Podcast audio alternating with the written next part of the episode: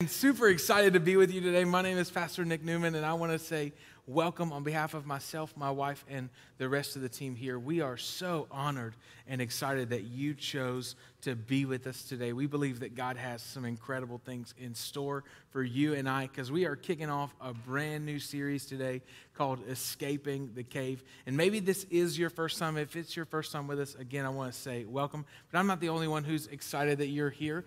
Church, can you do me a favor and help me welcome every person here for the first time? Come on. So excited. So excited. We're not going to point you out or do anything weird. Maybe you're watching online with us uh, today. We want to say good morning to you as well. If you ever find yourself in Mount Pleasant, North Carolina, we would love to hang out with you on a Sunday. As we get ready to kick off this brand new series, Escaping the Cave, the reason why we are diving into it is because I believe that uh, 2020 did a number on uh, our mental health. 2020 did a number on us. For some of us, 2020 was a year where we thought thoughts that we never thought we would think. 2020 was a year where we found ourselves isolated and lonely. Maybe you found yourself struggling with things that you thought you were over. And we don't know what the uh, ramifications of a pandemic are just yet. I think over the course of the next 10 years, we'll really figure out how it shaped the way we think and how our minds work. But for a lot of us, a, a cave was kind of what we found ourselves in rather than finding ourselves in a place of uh, enjoyment, we kind of found ourselves in some dark places over the course of this last year. And this whole series is designed to proclaim that, hey, if you find yourself in a cave, if you find yourself in a dark place or a season, by the grace of God, you can walk out and escape that in Jesus' name. And so, I don't know where you find yourself at today, but I do know there's going to be some hope that we pull from God's word today. Over the course of this entire series, this four week series, we're going to spend it in 1 Kings chapter 19. You say, Pastor, four weeks in the same passage? Yes. And so, four weeks, but I'm telling you, I'm going to break it down in sections as we talk about this guy named Elijah. And Elijah's story is incredibly important for us. I think there's a lot to learn from him in uh, 1 Kings chapter 19. But in order to really understand chapter 19, you need to go back and look at what happened in chapter 18.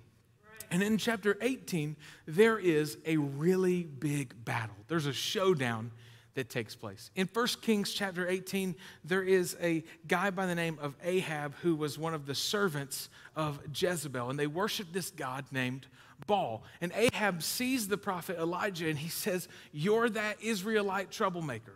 Elijah says, No, I'm not the troublemaker, you are, right? And has this conversation with him. He says, The reason why you're a troublemaker is because you are worshiping false gods and you're worshiping all of these created images. They're not the one true God, the one you're supposed to be worshiping. You're not. You're really the one who's causing trouble. But Elijah develops this plan. He says, Let's have a showdown. We're, we're arguing about whose God is more powerful and strong. So, what if we do this? What if you bring 450 of your prophets out, and I'll bring myself, and we'll have a showdown? What we'll do is we'll slaughter an animal, we'll put it on an altar, we'll build the wood and the fire so that, that altar, or we'll build, the, we'll put the wood there so that altar is ready to go. And then you'll call fire down from heaven, fire down from the sky, and whoever's God shows up will be the winner. So these 450 prophets go, okay, and they go, they kill a bull, and they build the altar, and they start calling down for fire to fall. But nothing's happening. So Elijah begins to taunt them. He says, hey, maybe if you shout a little, maybe, maybe your God is hard of hearing, so shout a little bit louder. So they start shouting. Or then he says, well, hey, maybe your God is busy, so just keep calling out, and, and maybe he'll answer. Then Elijah gets like, he, he's starting to get funny at this point. He says, Hey, maybe your God has gone to the bathroom to relieve himself. You don't believe me? Go read it. All this thing happens. They, they, they shout, they dance, they cry out. Nothing takes place. And then it's Elijah's turn. And when Elijah gets up, he slaughters the animal, he places it on the altar, he then lays the wood around, and he may have struggled with pride a little bit because then he said, Hey, pour water all over the wood. He doesn't just do it one time, he says, It ain't wet enough. Pour more water and more water and more water. And what scripture tells us is that there was so much water that it was like the, wa- the, the, the altar was sitting in water. Now, if you ever been camping and you tried to light wood that was wet, you know it just don't work. But Elijah believes that God is all powerful. And even though it's one versus, versus 450, he calls fire down from heaven. God responds, fire hits the altar, and everyone in that moment knows that the God Elijah serves is the one true God. Elijah then decides that those false prophets are not going to live, so he kills all of them. And then we get to chapter 19. 1 Kings chapter 19, verse 1 through 4 says this that when Ahab got home, he told Jezebel everything that Elijah had done, including the way that he had killed all the prophets of Baal. So Jezebel sent this message to Elijah May the gods strike me and even kill me if by this time tomorrow I have not killed you just as you killed them. Elijah was afraid and fled for his life. He went to Beersheba, a town in Judah, and he left his servant there. Then he went on alone into the wilderness. Traveling all day, he sat down under a solitary broom tree and he prayed that he might die. He said, I've had enough, Lord. You ever been there? Yeah. Ever been in that spot where things weren't going the way you thought they were going to go? Where you faced one hardship after the other? Where you were trying to do the right thing and now all of a sudden there's opposition and persecution and you're ready to just throw in the towel? He says, Lord, I've had enough. Take my life, for I am no better than my ancestors who have already died. If we look at chapter 18 to chapter 19, it's almost like we see two different people. And I think that's the struggle that some of us face sometimes is, is there are moments where we are confident we're believing that God can do anything and all things, that He is powerful and that He is big. And then in other moments we find ourselves in the place where we're ready to throw in the towel and just give up. And so, what I came to do today for, for a lot of us is I believe that Elijah was an incredible man of God. He was a prophet of God. He was a servant of God. But yet, he still had suicidal thoughts. So if you're taking notes, here's the first thing I've got is that you can be a faithful follower of God and wrestle with suicidal thoughts.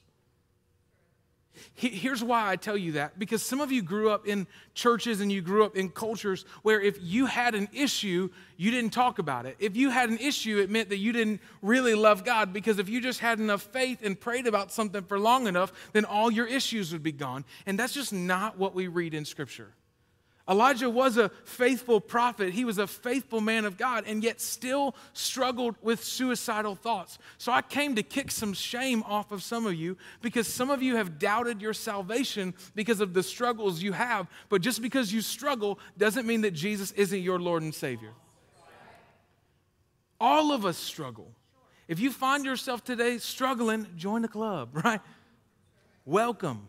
You're in the right spot. None of us are perfect, but let me say this just because you struggle doesn't mean it's God's desire for you to stay there.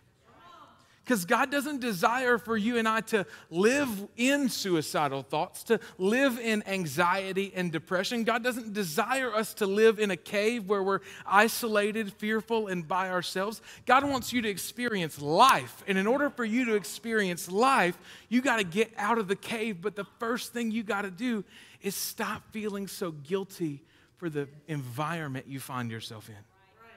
There's going to be times in your life and in mine where you find yourself struggling with suicidal thoughts. There's going to be times where you find yourself struggling with darkness. The, the stats that are currently out there say that almost 50% of people admit to having suicidal thoughts within the last three years. That's half the room. I'm not going to poll the room, but here's what I know there's probably way more people that struggle with this than you even realize. The reason why I'm so passionate and I want to talk about it is because, um, uh, A, I think a lot of churches just don't. I'm tired of doing funerals for people who kill themselves because it hurts. In the last four years, I've lost two close pastor friends to suicide. Guys who led incredible churches, guys who had great families, served the Lord, and loved their wife well. They just struggled in silence for way too long. So, one of the things that the prophet Elijah does that's so powerful is he gets his struggle out into the open. When he sits down there at the broom tree, he speaks what he's thinking. You got to get out of your head. You got to quit just letting it live up here and get it out into the open. So write, write this down. There is power in speaking your struggle. The longer the enemy has you in darkness, the more power he has over you. And when sometimes we don't get what's in our head out because we think that the people around us are gonna, gonna think differently of us, the people who are, are, are they're, they're not gonna you know, look at us the same. But, but let me just tell you this I think they'd rather you get your struggle out than not have you at all. So you need to speak your struggle. If you're wrestling in the dark, you need to bring those things into the light. I love what John chapter 8 verse 12 says. Again, Jesus spoke to them and he said, "I am the light of the world. Whoever follows me will not walk in darkness, but will have the light of life." It doesn't mean that you and I are not going to be surrounded by darkness. It doesn't mean that darkness is not going to come around us or against us. But Jesus said, if you're a follower of His, you don't have to walk in it. You know, you can be surrounded by it but not walk in it. Like darkness can be all around you. You can be stuck in a funk. You can be struggling, but you don't have to stay in that spot because Jesus came so that you and I could overcome. All right, 1030. I'm, I'm to preach, and you gonna amen. We're going to help each other this morning.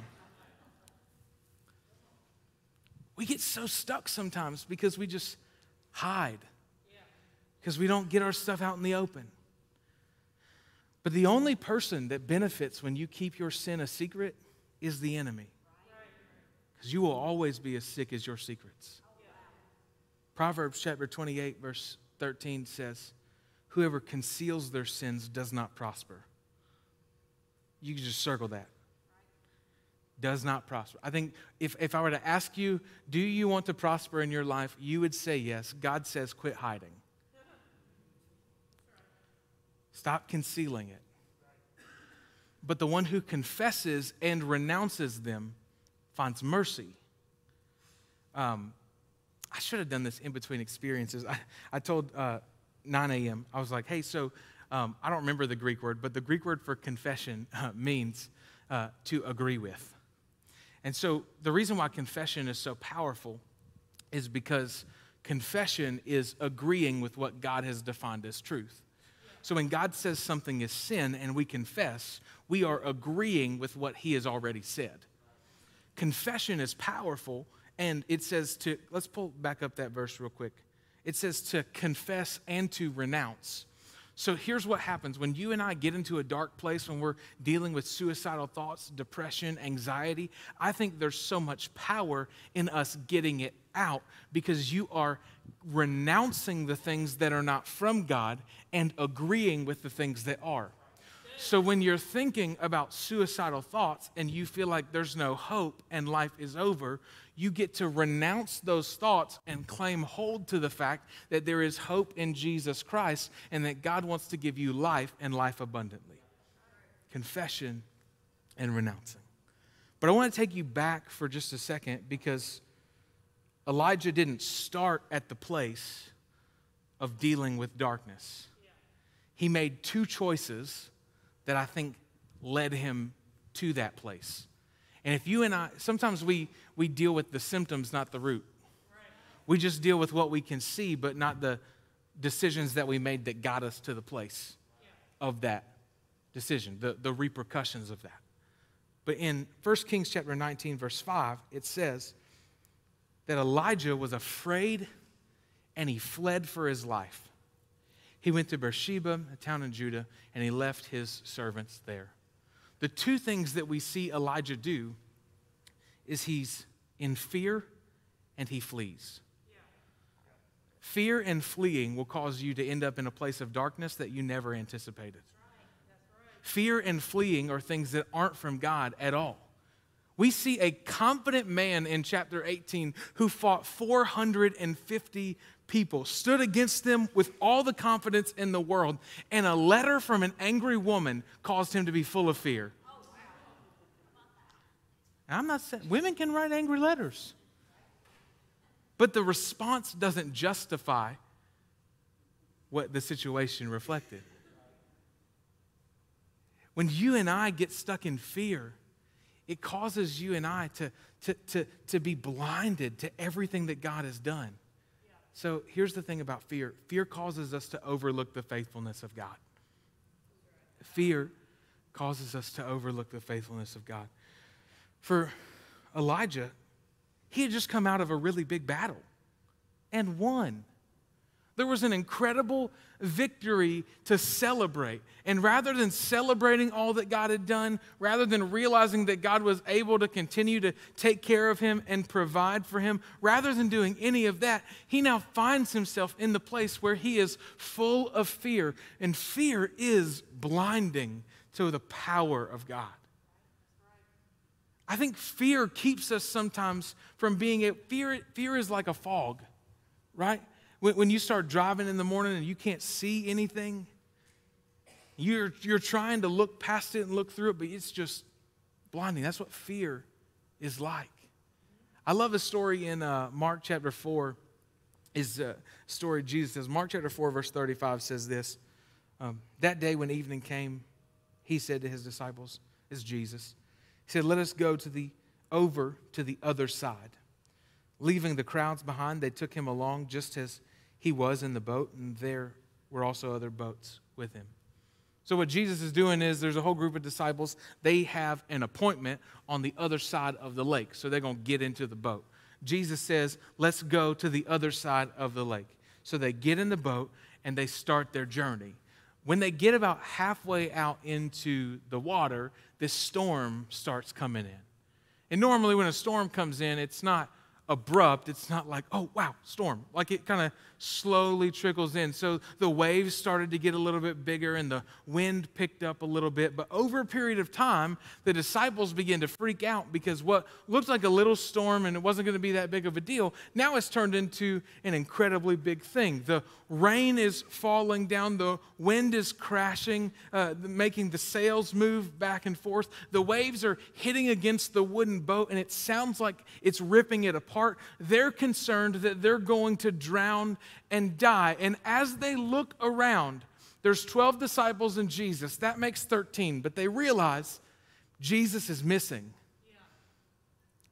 They haven't seen him walk on water yet, so they may be concerned that he fell over. They don't know he'll be fine. But they can't find Jesus anywhere, so they go into the bottom of the boat and they find Jesus napping. This storm where everybody's freaking out, everybody's panicking, Jesus is sleeping. And normally, when you've got the friend who's sleeping when everybody else is freaking out, you don't applaud them. The disciples are going, What are you doing? And Jesus wakes up, and this is what he says it says, He got up, he rebuked the wind, and he said to the waves, Quiet, be still. Then the wind died down, and it was completely calm. He said to his disciples, Why are you so afraid? Do you still have no faith? I understand that your situation is difficult. I understand that today you may find yourself with circumstances or things that you never anticipated to go through. A lot of the hardships that we face, the reason why they're so debilitating is because you didn't see them coming if you saw them coming, you'd probably try to avoid them and create other problems. So you find yourself in a situation today where you never anticipated it. But here's the thing God's design and desire for your life is not to be stuck in fear. I take so much hope in the opening statements of Jesus in that text because the first thing that Jesus says is, Let us go to the other side of the lake. It's no coincidence that when they get to the middle of the lake, a storm comes in and things get a little bit rocky, that things get a little bit complicated. Because oftentimes, when God gives us a promise, when God says something, it's the, the storm in the middle that causes us to doubt. But you need to know that I came to tell you today, I'm about to preach. If God said you're going over, there's no way you're going under. Like if God has made a promise in your life, if, God has told you something specifically, you need to know that the storm in the middle of the lake doesn't determine whether or not God is faithful to keep his promise. If he declared in the beginning, that's why Jesus says, Why didn't you have faith? It's not because they needed blind faith, it's they needed to remember the promise that he gave them at the shore. At the shore, Jesus said, We're going to the other side. So, in the middle, when they thought we're going to drown, what they were experiencing didn't line up with the promise that God had. And so they could take faith in the fact that when God makes a promise, He is faithful to finish what He starts. That's the power of the God we serve. So when you get into the middle of your situation and you start struggling, I need you to begin to remember the faithfulness and the promises of God because your storm may be louder, but it's not stronger than your Savior. Storms get loud sometimes. And, and, and sometimes the biggest reason why we get afraid and we begin to panic is because what our ears are tuned to is the thing that speaks the loudest. That's why I don't listen to critics. right? Babe Ruth said that the loudest boos come from the cheapest seats. You can't always listen to everything that's loud. Just because it's loud doesn't mean it's powerful. That's why when Jesus gets up from the boat, he just says, Be quiet, be still, and everything stops. Yeah. Jesus doesn't need to get loud, he has authority. And when you carry authority, you know that loud doesn't equal authority. Loud is power, loud is not powerful. Authority is powerful. So Jesus has the ability in the middle of your situation to tell it to stop, but I think there are storms that he allows to happen so that we know he's a God who keeps his promises. So if you find yourself today in a marriage, here's what I want you to do. I want you to replace your what ifs with God said. Replace your what ifs with God said. I get stuck sometimes in fear. And when I get stuck in fear, it's normally because I have let my mind wander in the what ifs. In the what ifs. So, uh, about a year ago, around this time, we, uh, you know, we were not uh, able to host in person gatherings. Um, and we were trying to figure out, we needed to pay for the HVAC in this facility. And uh, I tell you what, companies are proud of them units, man. They're expensive. and uh, there's one problem we ain't got no money. I don't know about you. you. You may have never had to do this. Fundraising in the middle of a pandemic is just not a thing. So I'm sitting in my office and I'm going, Lord, what if we never, what if we never raise the money for this thing? Like in order to regather, I got to have circulating air. Because if I don't have circulating air with an airborne virus, it's going to be a CDC campground, you know? what are we going to do? What if we never raise the money? What if we can't afford it. What if, what if, what if, what if, what if? And I remember just pausing and going, yeah, but like God said this was our building. And God said that He was going to provide everything that we needed.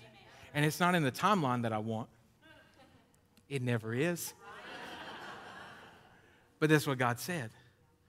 I remember there was another season I had, I had uh, taken a trip up to the mountains because I was just, I was exhausted. And uh, leading in a pandemic is a whole, it's a whole new thing. I'll be honest, I'd never done it before. and, uh, and so there was a time where like I, I was exhausted. I was, I was ready to throw in the towel. I, I, won't. I know better, but I was just ready. And so I knew I needed to get away, spend some time with Jesus. And I'm, I'm getting up in the mountains and I'm praying. And I, and I start and I go, like, Lord, what if we never regather as a church? And one, sometimes you just need to quit entertaining your over dramatic self, you know? like, like that's biggest benefit in the world. Just quit. Just you're way over dramatic. The sky is not falling nearly as much as you you make it out to be. But the Lord took me to Zephaniah chapter 3, verse 20, and, and the word there was, I'm bringing you home. I knew it was from the Lord because I didn't even think Zephaniah was in the Bible for a second. he said, I'm bringing you home, and I'll restore to you everything the enemy has taken. And I said, Cool. That's it. That's all I need. I walk. I, so replace your what ifs with God said. When you find yourself in a marriage and you're, what if we don't make it? What if we get divorced? Replace that with, no, God can heal my marriage. God can bring unity, restoration, and healing. You find yourself with a terminal illness. What if the doctors can't fix this? No, God can heal me. God is the great physician, He is an ultimate provider. Stand on the promises of God. And then last is if the enemy can isolate you, he can destroy you. So Elijah was afraid and then he fled. Can I tell you that God did not design you to live your life continually fleeing from the problems that you have? For some of you, you've done it in marriages. For some of you, you've done it with friendships. Others of you, hey, you change your job more than you change your underwear. Come on, like, you, you got to quit running at some point. Some of you have done it with churches. And you've gone from place to place to place, and the person you can never outrun is you. God didn't design you to flee, He designed you to fight your problems, yeah. to stand at them head first, not with confidence in your own strength, but confidence that in you is greater than anything that's in the world. So when Elijah gets afraid, he not only begins to flee and run, but then he drops his friends off in a town before he goes away and ends up at the place where he's in darkness. And for some of us, the reason why we're struggling so much is because we are isolated. And if the enemy can isolate you, he will destroy you. Reminds me of uh, Shark Week. I love Shark Week. You know, they got the seals. Just so you know, if you're not, the seals don't make it, right? It's Shark Week. This is not Seal Week. But in, in Shark, they talk about how sharks feed. And uh, there, there's a pack of seals, and the pack of seals are together and they're swimming, but there's a shark that's kind of trailing behind, watching. And the shark doesn't attack the seals when there's a group of them. He waits for that one seal to kind of lean to the left and to get away from the group. And the moment that seals that seal gets away from the group, that shark gets lunch. The enemy works the same way. When you and I get isolated, when we get by ourselves, that's when the enemy can pick us off and destroy us. God designed you to be in community. He designed you to do life with people. Look at Ecclesiastes chapter 4. It says, As a person standing, standing alone can be attacked and defeated, but two can stand back to back and conquer. Three are even better, for a triple braided cord is not easily broken. Uh, Tori and Matt, will you join me on stage real quick? Can you give it up for them as they join me? You guys can both stand right here for a second. Here, here's the visual of this. At the very beginning of that verse, it says, A person standing by themselves can be attacked and defeated. Here's why I only have a certain field of view, I can only see what's in front of me. And so I'm, I'm attacking. I think, you know, I think I can stand my ground. I feel pretty confident in that. I'm, I'm attacking. I'm fighting. I'm, I, am good to go. But here's the problem my back is exposed. Yeah. The enemy's crafty. If he knows that the only thing you can see is what's in front of you, he ain't coming from there. He's been doing this a lot longer than you have. He's smart. So if I'm trying to do this, I, I'm, I can only attack so much here's why some of us get exhausted is because we realize the enemy's trying to come at our back too. And so we're constantly spinning. And we're constantly trying to figure out what angle the enemy is going to come from. And so over and over, you just spinning in circles, getting your little self exhausted because a person standing alone can be attacked and defeated. But Tori, come stand back to back with me. But two can stand back to back, even though there's a height difference, right? Now, I have shifted from having to be responsible for 100% to 50 50. That's even better. And I'll tell you this, men, your wives are designed to stand back to back and fight with you for a reason. It's because your wife can see your blind spots. Your wife is the person closest to you that can see the things that you can't see yet. So you might feel like she's nagging. She's not. She's trying to help you. She's trying to point out the things that might destroy you down the road that you don't see yet. Because she's there, she's got your back. So now we're, we're, we're here and we're fighting. And as the enemy comes, uh, the, the ability to defeat is so much lower because we are standing together. But then it says, you thought two was good. Three is even better. So, Matt, join in here. And now we went from 100% to 50%, 33.33%. this is the way we fight. This is why biblical community is so important. Because what your, your health in your relationship with Jesus, I believe, is based on the people you have around you. And this is why I think you need followers of Jesus as friends, not just anybody as friends. Because you don't need friends who will just let you vent. Some of y'all just vent too much. You need friends who are going to point you to Jesus, not just let you sit and sulk in the mess you find yourself in. You need friends who are going to fight. Can you give it up for them? Thank you so much.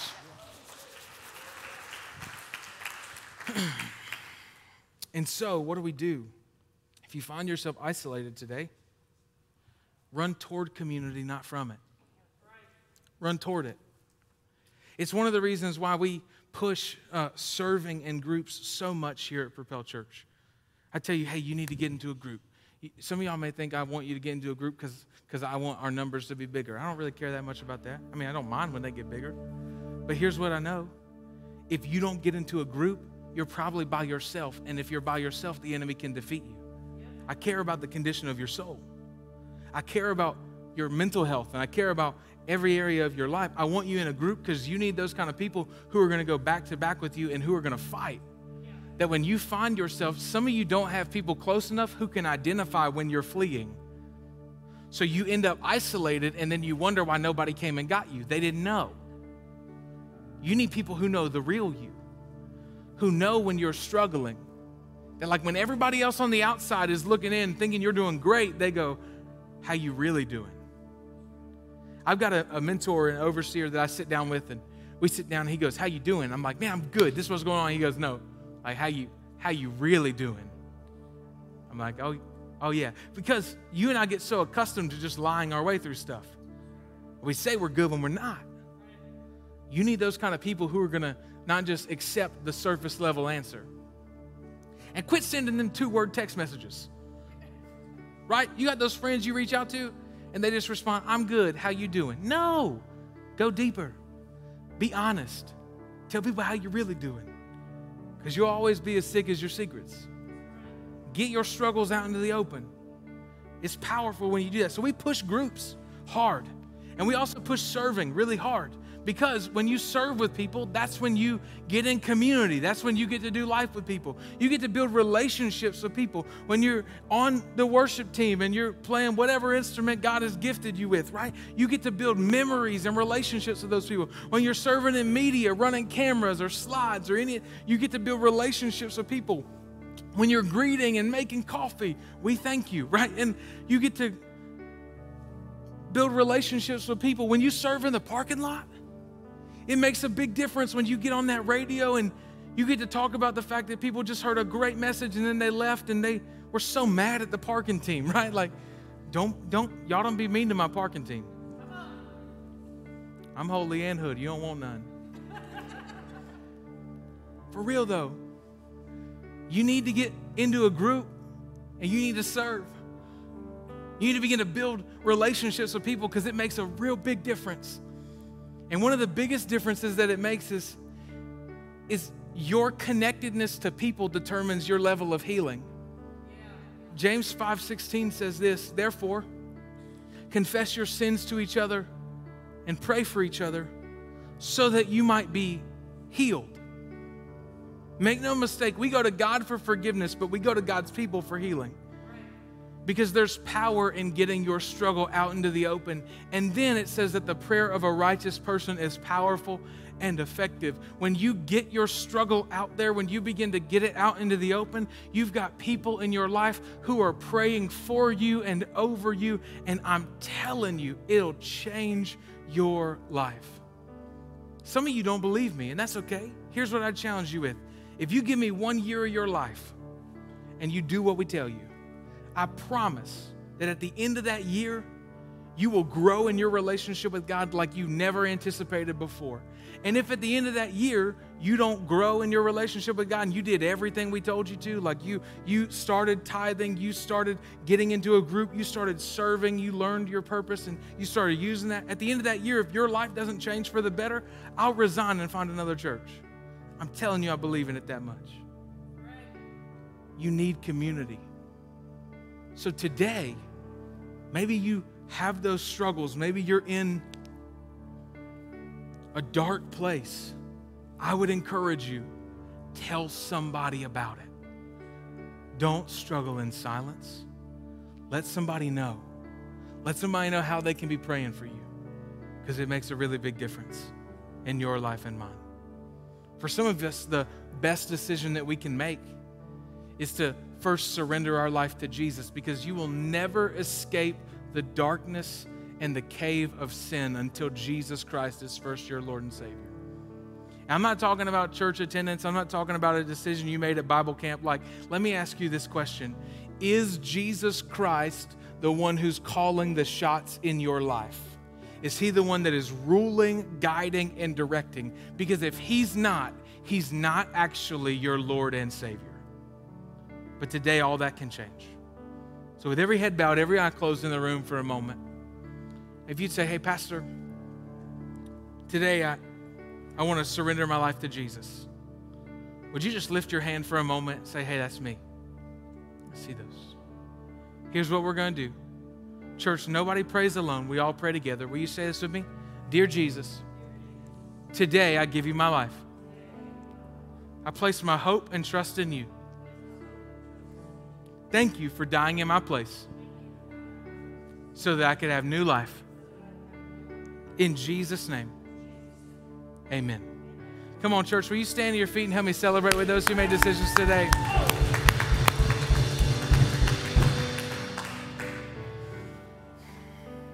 Before we transition back into worship, uh, when, whenever we teach on suicidal thoughts, darkness, depression, anxiety, any of those things. I always want to create a moment at the end where I pray over you that those areas of darkness get out. I don't believe God designed you to live in them. I don't believe He designed you to stay in them. But I think there's incredible power in acknowledging that you have a struggle and then being prayed over that it gets out. And so I'm going to ask you to bow your head and close your eyes one more time. And if you're in here and you'd say, Hey, Pastor, over the last season of my life, I've battled or had suicidal thoughts. I've been struggling with loneliness, depression, anxiety. I've been in a cave and I want to get out. If that's you, would you just lift your hand boldly for a second? Say, hey, hands all around the room. Come on. Here's what I'm going to do I'm going to pray over you. Father God, I come to you right now and I speak life over every single person in this room. For every area of darkness, we pray right now that light would shine on it. God, for those areas where we've been in secrecy, for those areas where we've been hiding, we bring those out into the open today and say, Lord, we are tired of struggling in silence. But God, as we acknowledge it before you, we believe that we are able to walk in freedom and wholeness like never before. So, darkness, leave in Jesus' name. Fear, leave in Jesus' name. We believe that depression, anxiety, uh, suicidal thoughts are leaving people's life right now and that our minds reflect the mind of Christ. Thank you, God. In Jesus' name, amen.